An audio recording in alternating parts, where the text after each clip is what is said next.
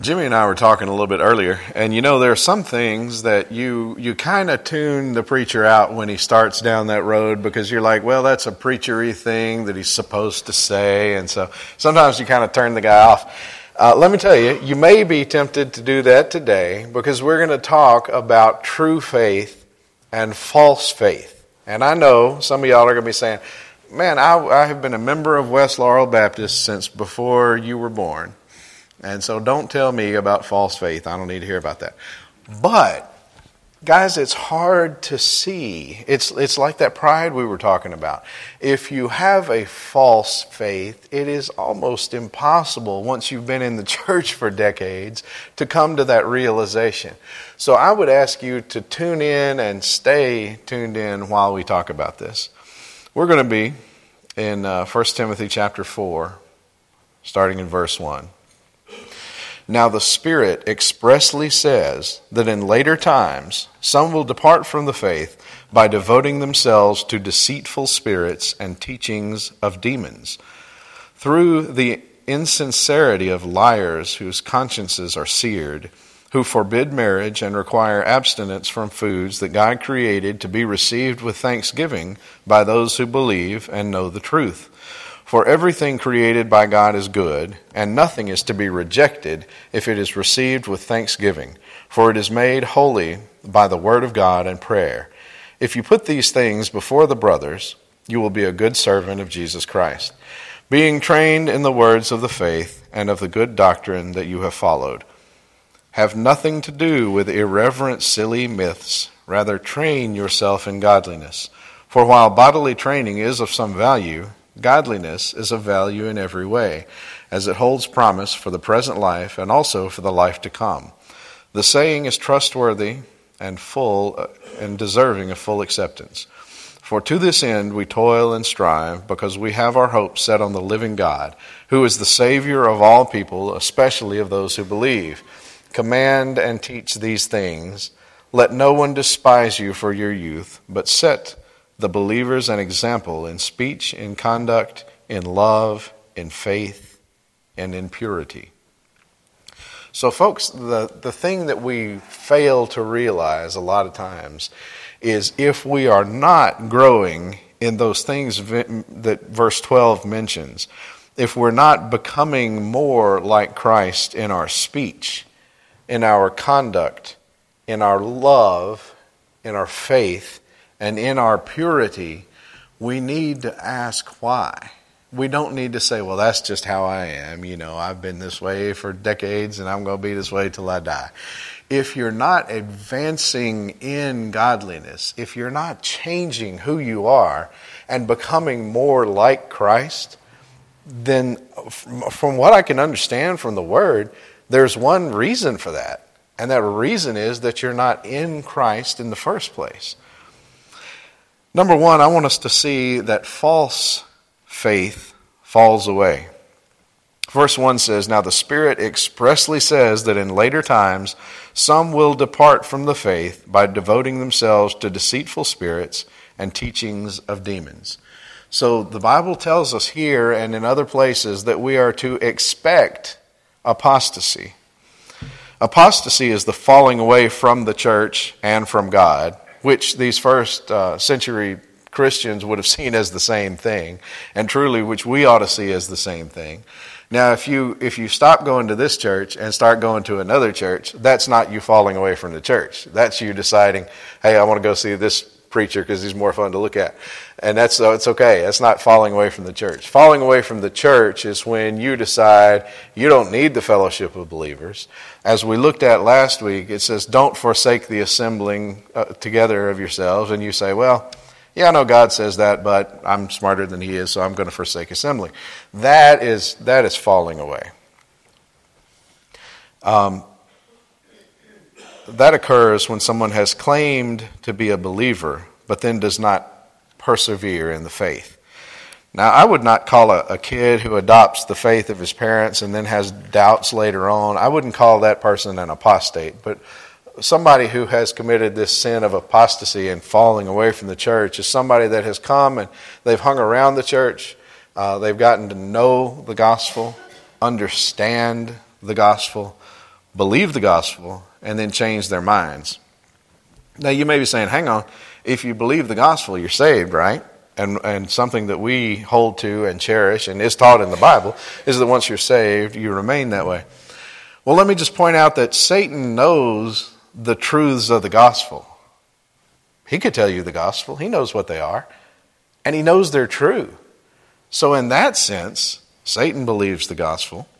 Salvation comes as we believe the gospel, repent of our sins, and place our faith in Jesus as the only hope of our salvation. Now, Satan certainly doesn't do that. So, there is submission there when there's genuine uh, faith and repentance. You know, we, we talk about these illustrations where we say, well, you know, I believe this bench will hold me up, but it's not holding me up. And if I really want to place my faith in that bench, I'm going to go sit on the bench and see if it holds me up, right? So we can believe correct doctrine without placing our faith in Christ, without saying, hey, Lord, without you, I am doomed, I am damned, but I'm going to trust you and only you to save me. So when someone falls away from the faith, don't let it shake your own faith. Um, I served at a church previously where uh, the pastor was, uh, I don't, let's see, got to be careful. The pastor was very confident, um, I'll say. Anyway, he, uh, he never took a, took a second to see if what he was doing was destructive to other people.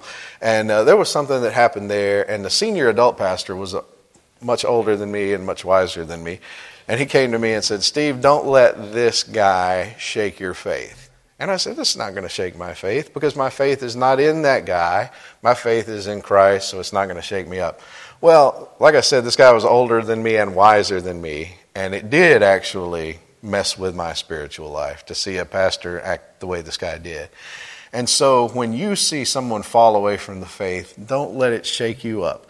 Actually, it should confirm your faith because the word tells us that people will fall away. The Spirit told us to expect it. Now, if someone falls away, does this contradict the doctrine of eternal security of the believer?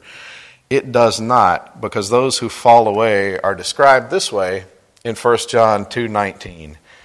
They went out from us, but they were not of us. For if they had been of us, they would, they would have continued with us.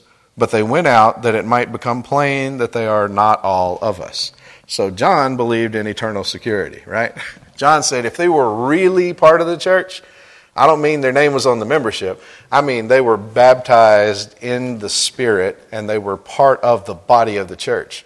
If they were really of us, they wouldn't have departed. But since they did depart, we can see that they weren't really of us. Now, I don't want to suffer persecution, um, but when and if we do, we'll see who goes and who stays right? You can be a church member here. You can like the music, tolerate the preaching, genuinely enjoy the fellowship. But you can be here and never have repented of your sins, placed your faith in Jesus as the only hope of salvation, and submitted yourself to Him. Because there's no persecution here. You know, we don't know if you would stick through persecution or not. And you say, Well, I don't know if you would. Right. That's something we need to personally deal with. We need to ask the Lord, Am I the genuine article? Is there evidence in my life that gives me biblical reason to say that I'm in the faith? Because, guys, coming to church is not hard. We got good music. We, we have a comfortable place here. We hang out with our friends. Who doesn't want to do that? That's not hard. A lost person can do that and can enjoy it.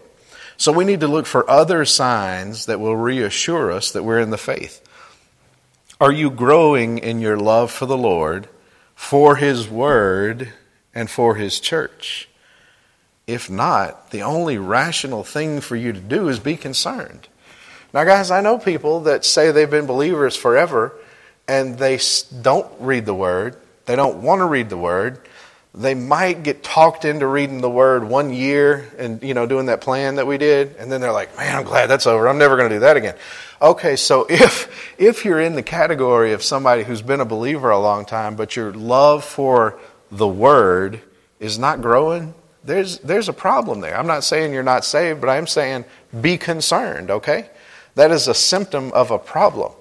If you don't want to be in the fellowship of believers, now I don't mean if you're, you know, don't feel good and have a have a footache, but I mean if generally you don't want to gather with the believers, well that's an issue and you need to take a look and see what's behind that symptom because it's a symptom of something wrong.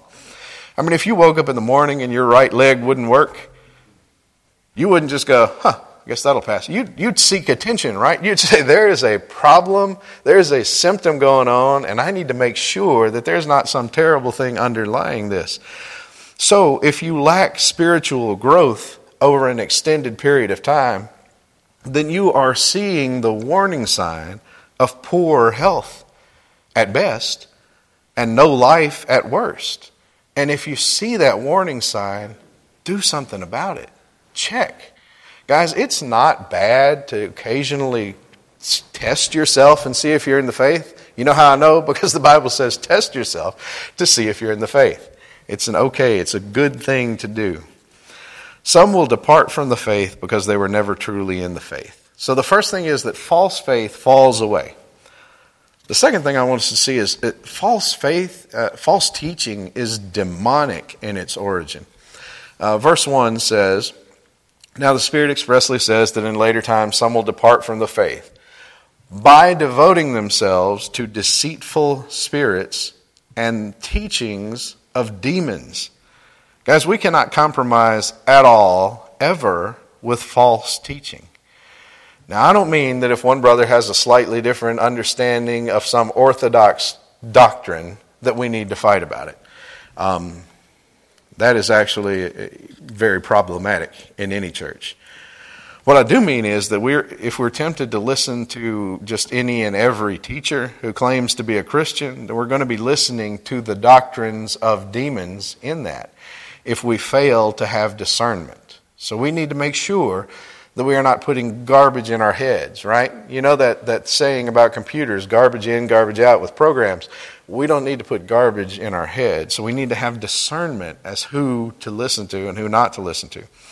If you listen to one of the TV preachers who tells you that God is a genie who will do what you want if you rub him the right way, um, you know, interestingly, the right way to rub the genie is to give that dude all your money. But anyway, if you listen to those guys, that is poison seeking in seeping in through your ears, and, and you just don't want to do that. So if you're tempted to listen to these guys just to see what they're saying, or to say, hey, there's some good stuff, I'll chew up the meat, spit out the bones, let me urge you not to do that. We don't need to associate with the doctrine of demons, it's bad for you. You know, Joseph Smith and Mohammed may have seen angels, but if they did, they were fallen angels. Anyone teaching anything other than the apostolic faith that was handed down to us in Scripture is teaching demonic doctrine. I know that's not very inclusive or ecumenical, but it's true. So we see that, first of all, false faith falls away. Second, false teaching is demonic. Now let's look at some of the characteristics of false teachers. Verse 2 says, Through the insincerity of liars, whose consciences are seared. All right, he's not holding back, is he? He's telling you how it is.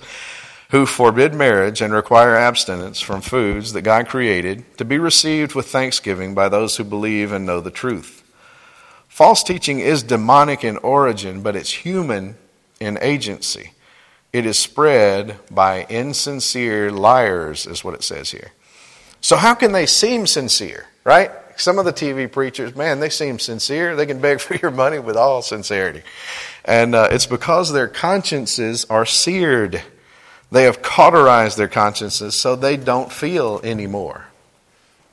I hope you see what I mean about not having anything to do with, with minor uh, disagreements about finer points of theology where both guys are doctrinally sound. Okay, that's not what this is talking about. This is talking about liars who are insincere and seared in their conscience. This is a different animal.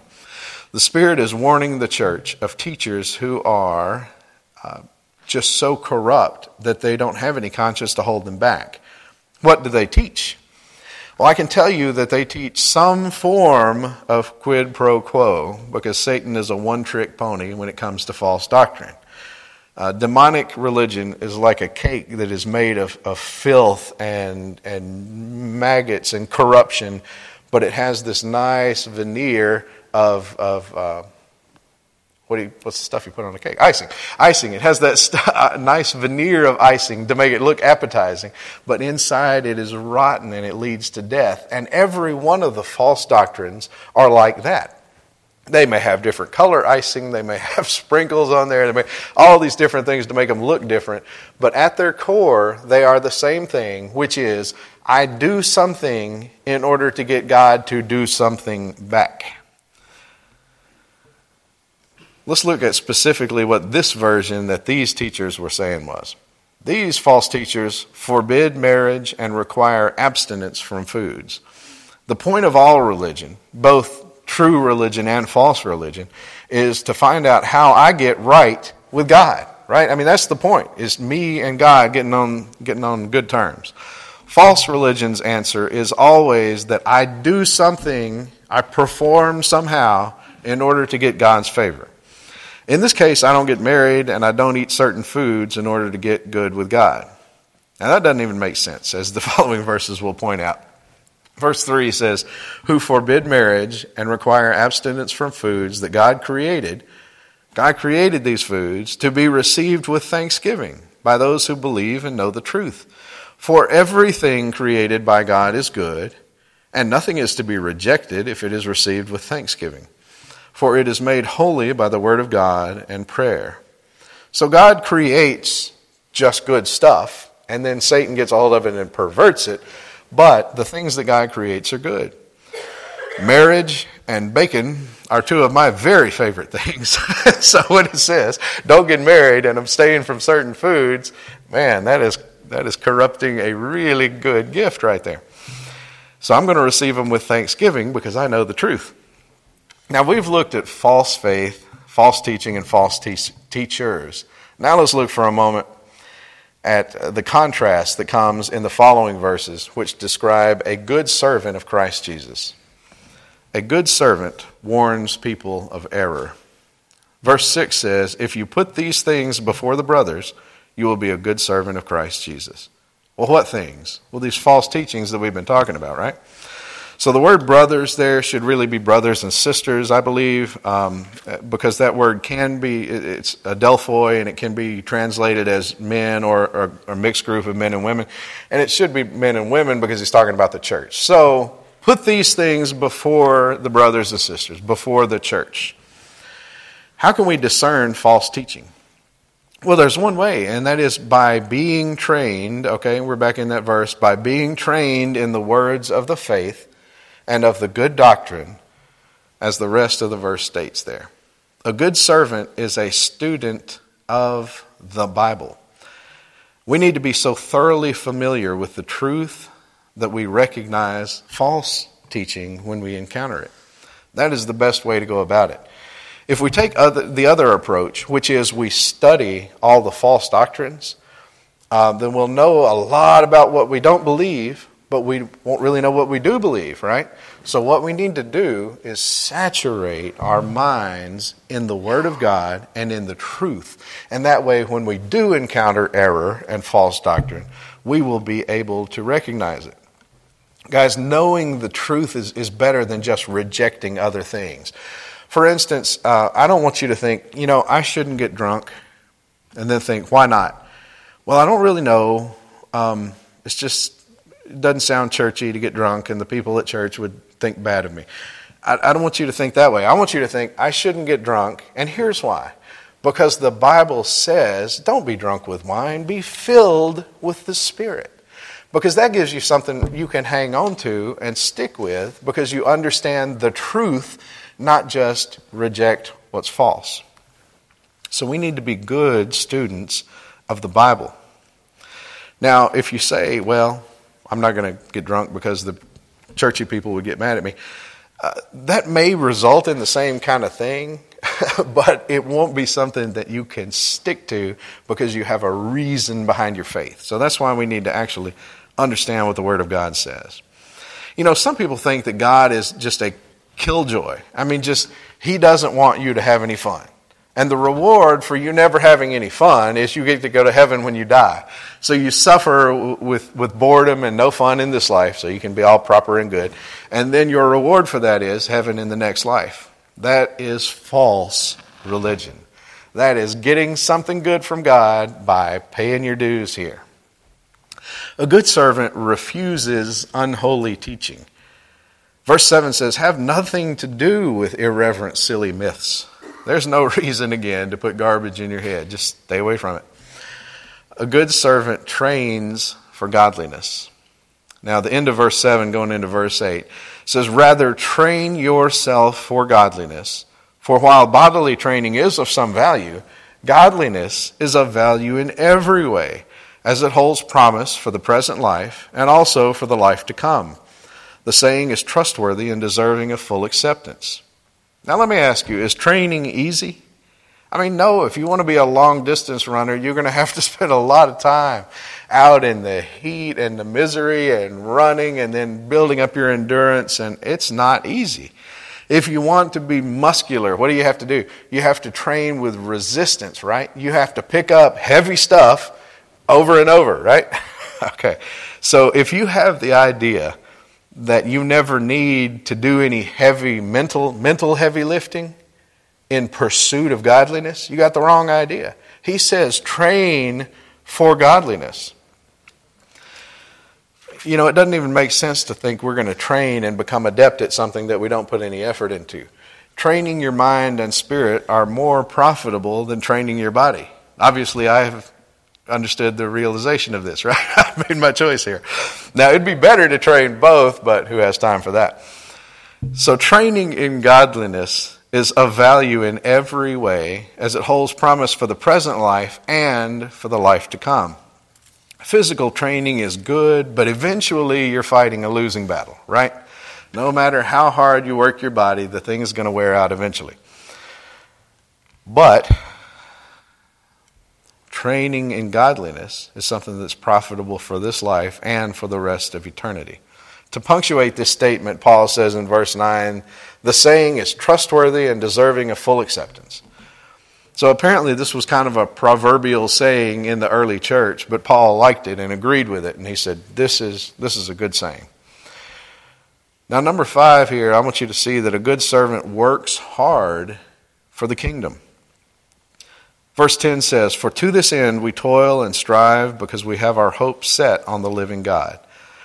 This is like the training that we just discussed. Nobody said it was supposed to be easy. Um, you know, is it difficult for you to witness to your neighbor? Okay. Toil and strive and do it anyway. You mean it's okay for me to work hard at this? Yes, it is. It is necessary for you to work hard at this. Let me give you two excellent reasons that you should toil and strive for godliness. Look with me if you want to flip over there to 2 Corinthians 5, verses 10 and 11. If not, it'll be on the board here. For we must all appear before the judgment seat of Christ. Now, he's writing to the church, right? Paul is writing to the church. He says all, and his subject is the church. So he's talking about us. For we must all appear before the judgment seat of Christ, so that each one may receive what is due for what he has done in the body, whether good or evil. Therefore, knowing the fear of the Lord, we persuade others. But what we are is known to God, and I hope it is known also to your conscience. The first reason is that we must appear before the judgment seat of Christ. Do you want to be rewarded for a life of toiling and striving for your Lord? Honestly, think about this question. All right, if you've zoned out, zone back in, I'm going to ask you this very important question. Do you want to be rewarded for a life of toiling and striving for your Lord? If you love Him, the answer is yes. Now, if your honest answer was, I really don't care as long as I get into heaven by the skin of my teeth, that is some people's answer. Let me tell you what the problem with that is. That is not a love for God, that is a love for you that says, I'm not crazy, I don't want to go to hell. So that's a love for you, guys. A love for your Lord says, Yes, I do want to toil. I do want to work hard. I do want to pursue godliness with everything in me. And if your honest answer is, Man, I don't, I don't really care. I just want to make sure I get into heaven. Oh, let me plead with you to realize that again, that is a warning sign of very bad health or death, okay, spiritually. Think about that. Fear that. Come and talk to me and say, hey man, I think that is my attitude. You know, you may have had that attitude for years and said, hey, I'm okay. I'm going to heaven when I die. But what's your motivation? Is it that you love yourself?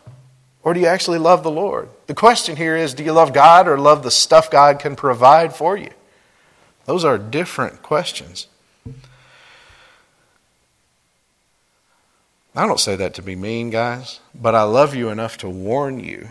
There are people sitting in pews all across this country who think they're going to heaven, who are going to get the horrible, worst possible revelation when they get to heaven where Jesus says, Depart from me, I never knew you don't, I can't stand for that to be one of you, right? That's why I'm here, is to make sure it's not one of you. So that's why I'm warning you. The first reason to toil and strive for Jesus is that one day you'll be judged on your labor. Now, you won't be judged as according to whether you're going to heaven or not. I won't be judged on my performance to get into heaven, or there is zero chance I would go there, okay? What I will be judged on is my faithfulness and my obedience. And we want that judgment to go well for us. The next reason is what comes in the next verse that we need to work hard. It says, knowing the fear of the Lord, we persuade others. You know what the destiny of the lost is, right? In light of that, do all that you can do to persuade them. And you may say, well, I feel uncomfortable talking about my faith. Okay, I understand. But consider for a moment the destiny of the lost and decide whether you feeling a little uncomfortable is, is good enough reason for you not to share your faith. You know that it's not. The question is whether you'll do anything about it. And guys, this is where you turn off the preacher. The preacher starts saying that you personally need to share your faith, and you go, Yeah, that's what he's supposed to say, but I'm not going to do it. How much longer we got? Right? I'm asking you not to do that today. I'm asking you to think what if I actually start sharing my faith with those people around me? Well, I don't know how. Okay, we'll teach you. Well, I'm scared. Oh, well, it's okay. well, they're going to ask questions I don't know the answer to. Yeah, maybe. I mean, that doesn't happen very often, but it's possible. Believe me, you can find a question to ask me that I don't know the answer to, but it's not going to keep me from telling you what I do know. Verse 10 continues with a peculiar saying. It says, The living God, who is the Savior of all people, especially of those who believe. now, that's weird, isn't it? Here we have another text that if you read it in isolation, you might be tempted to think, well, that's cool. Everybody's going to go to heaven in the end. We'll just join the Universalist Church, right? Of course, the problem with that interpretation is the whole rest of the Bible. So, what does it mean? Uh, in the New Bible Commentary, D.A. Carson and company write this. When Paul says that God is the Savior of all men and then singles out believers in a special way, he seems to be using the word Savior in the sense of both preservation and spiritual salvation. So, what D.A. Carson and, and company are saying is um, he's the Savior of all men in a way that doesn't mean the soul going to heaven. He means preserving. You know how the Bible talks about that God allows it to rain on the just and the unjust. So He takes care of us, He gives us breath. Guys, if, if, if the Lord doesn't give you your next heartbeat, it's not going to happen, right? So He is the Savior of all men in that He takes care of us, uh, gives us opportunity, gives us life, gives us rain, all that kind of stuff but a very special and different and distinct blessing for those who believe. Uh, another possible thing that he might mean is he may be saying, hey, he's the Savior of all men, not just Jews, but Jews and Gentiles. Uh, I don't know which it is, but most of the smart commentators that I read went with that first one. But anyway, we know that it's not saying that everybody is personally saved from their sin, but those who believe are.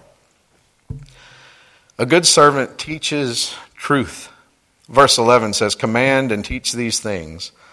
Now, Paul was writing to a pastor, so this is pointed directly at me. But as we all teach our children, our grandchildren, our Sunday school classes, our small groups, our friends, and our neighbors as we share the gospel with them, we are to teach truth from Scripture. Notice it says command and teach. We are to teach with authority. But guys, we not the authority of our intellect, not the authority of our passions. Our authority comes from the authority of the Word of God. That's why if I'm up here telling you my opinion on stuff, you can take it or leave it. If I am telling you what the Word says, you got to take it, right? because the Lord is the one behind the Word. A good servant sets an example for the believers. Verse 12 says, Let no one despise you for your youth, but set the believers an example in speech, in conduct, in love, in faith, and in purity. Now, I, but also all of us, want to be a good servant. And we're to be examples to the church in our speech. Now, what does that mean? Um, well, we're to be honest. If we say we'll do something, we need to do that thing. Remember, we talked about how deacons and elders were not to be double tongued. To be double tongued means you say one thing here and you say another thing next. So we need to be uh, one, one single tongued, and we need to say what we mean and mean what we say. We can't say what's expedient in one situation to one group of people and then say a different thing to somebody else. We're to model integrity in our speech. Now, some people think it doesn't matter if a Christian uses foul language. I, I, I, don't understand those people. I disagree. It's entirely inconsistent for an ambassador of Christ to use language that he would not use. We're to be exemplary in conduct. Now, obviously, we all fail here from time to time, but there's a lot of my sin that you don't see, right? Because it happens in here. so we need to uh, develop some self control and get to the point where every sinful impulse doesn't reach the surface. Our conduct, like our speech, is observed by people, and we represent our king as ambassadors, right? Our love should be worthy of imitation. Do you love the church?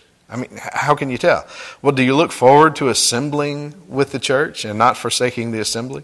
Do you serve in the church or just come here to be served? Those are questions that kind of give you your attitude about whether you love the church. What about faith? Are you a doom and gloom person who is opposed to every change and risk or are you confident that the Lord is in control? Now, pastors and the rest of us should pray in faith, walk in faith, and lead in faith. Now, remember, though, that faith is not wishful thinking, right? I'm never going to come to you and say, hey, God told me so and so. And uh, I think that, you know, if we get down to where there's 25 of us in here, um, we're going to be financially okay because I have faith. No, that's not faith. That's dumbness, right? So, we need to have faith, but faith needs to be in the revealed Word of God, not just in our wishful thinking. In purity, it says. We need to be an example in purity. Now, that's a kind of catch all if anything was left out. We're to be examples to the rest of the church as to a believer how they ought to conduct themselves, right? The greatest burden of these things, and, and the one the gun is aimed at, is the pastor. But this is for all of us. Remember reading about having to appear before the judgment seat of Christ? Parents, you have a tremendous responsibility to model purity for your kids and for your grandkids. Remember last week we talked about how you if you treat God's command to not forsake assembling together with flippantly, then your kids are going to learn, oh, that's how we treat the commands of God. So we, we are to model purity before our kids and grandkids and before each other. Now, we've talked about how you're to behave today, right? We talked about that.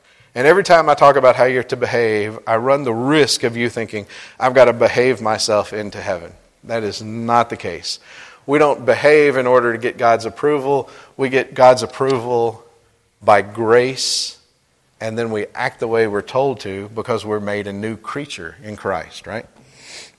So let me make sure that you understand that. I know we have some visitors in here today, and you don't hear me say this every single week. so let me say this again. Guys, we, as, as men and women, have rebelled against God. We've sinned.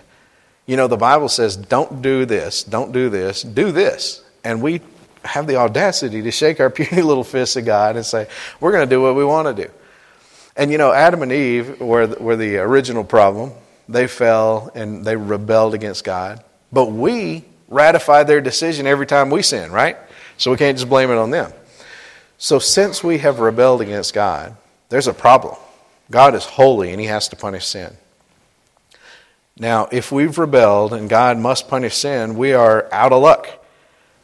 We can't do anything to fix it. We can't do anything to make ourselves perfect.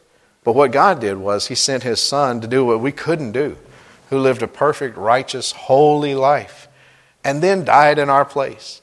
And so, if you will commit yourselves to the Lord, if you'll repent of your sins, then He'll take Christ's perfect life of obedience and credit that to your account, and take your sin and credit that to Christ's account, which He paid for on the cross.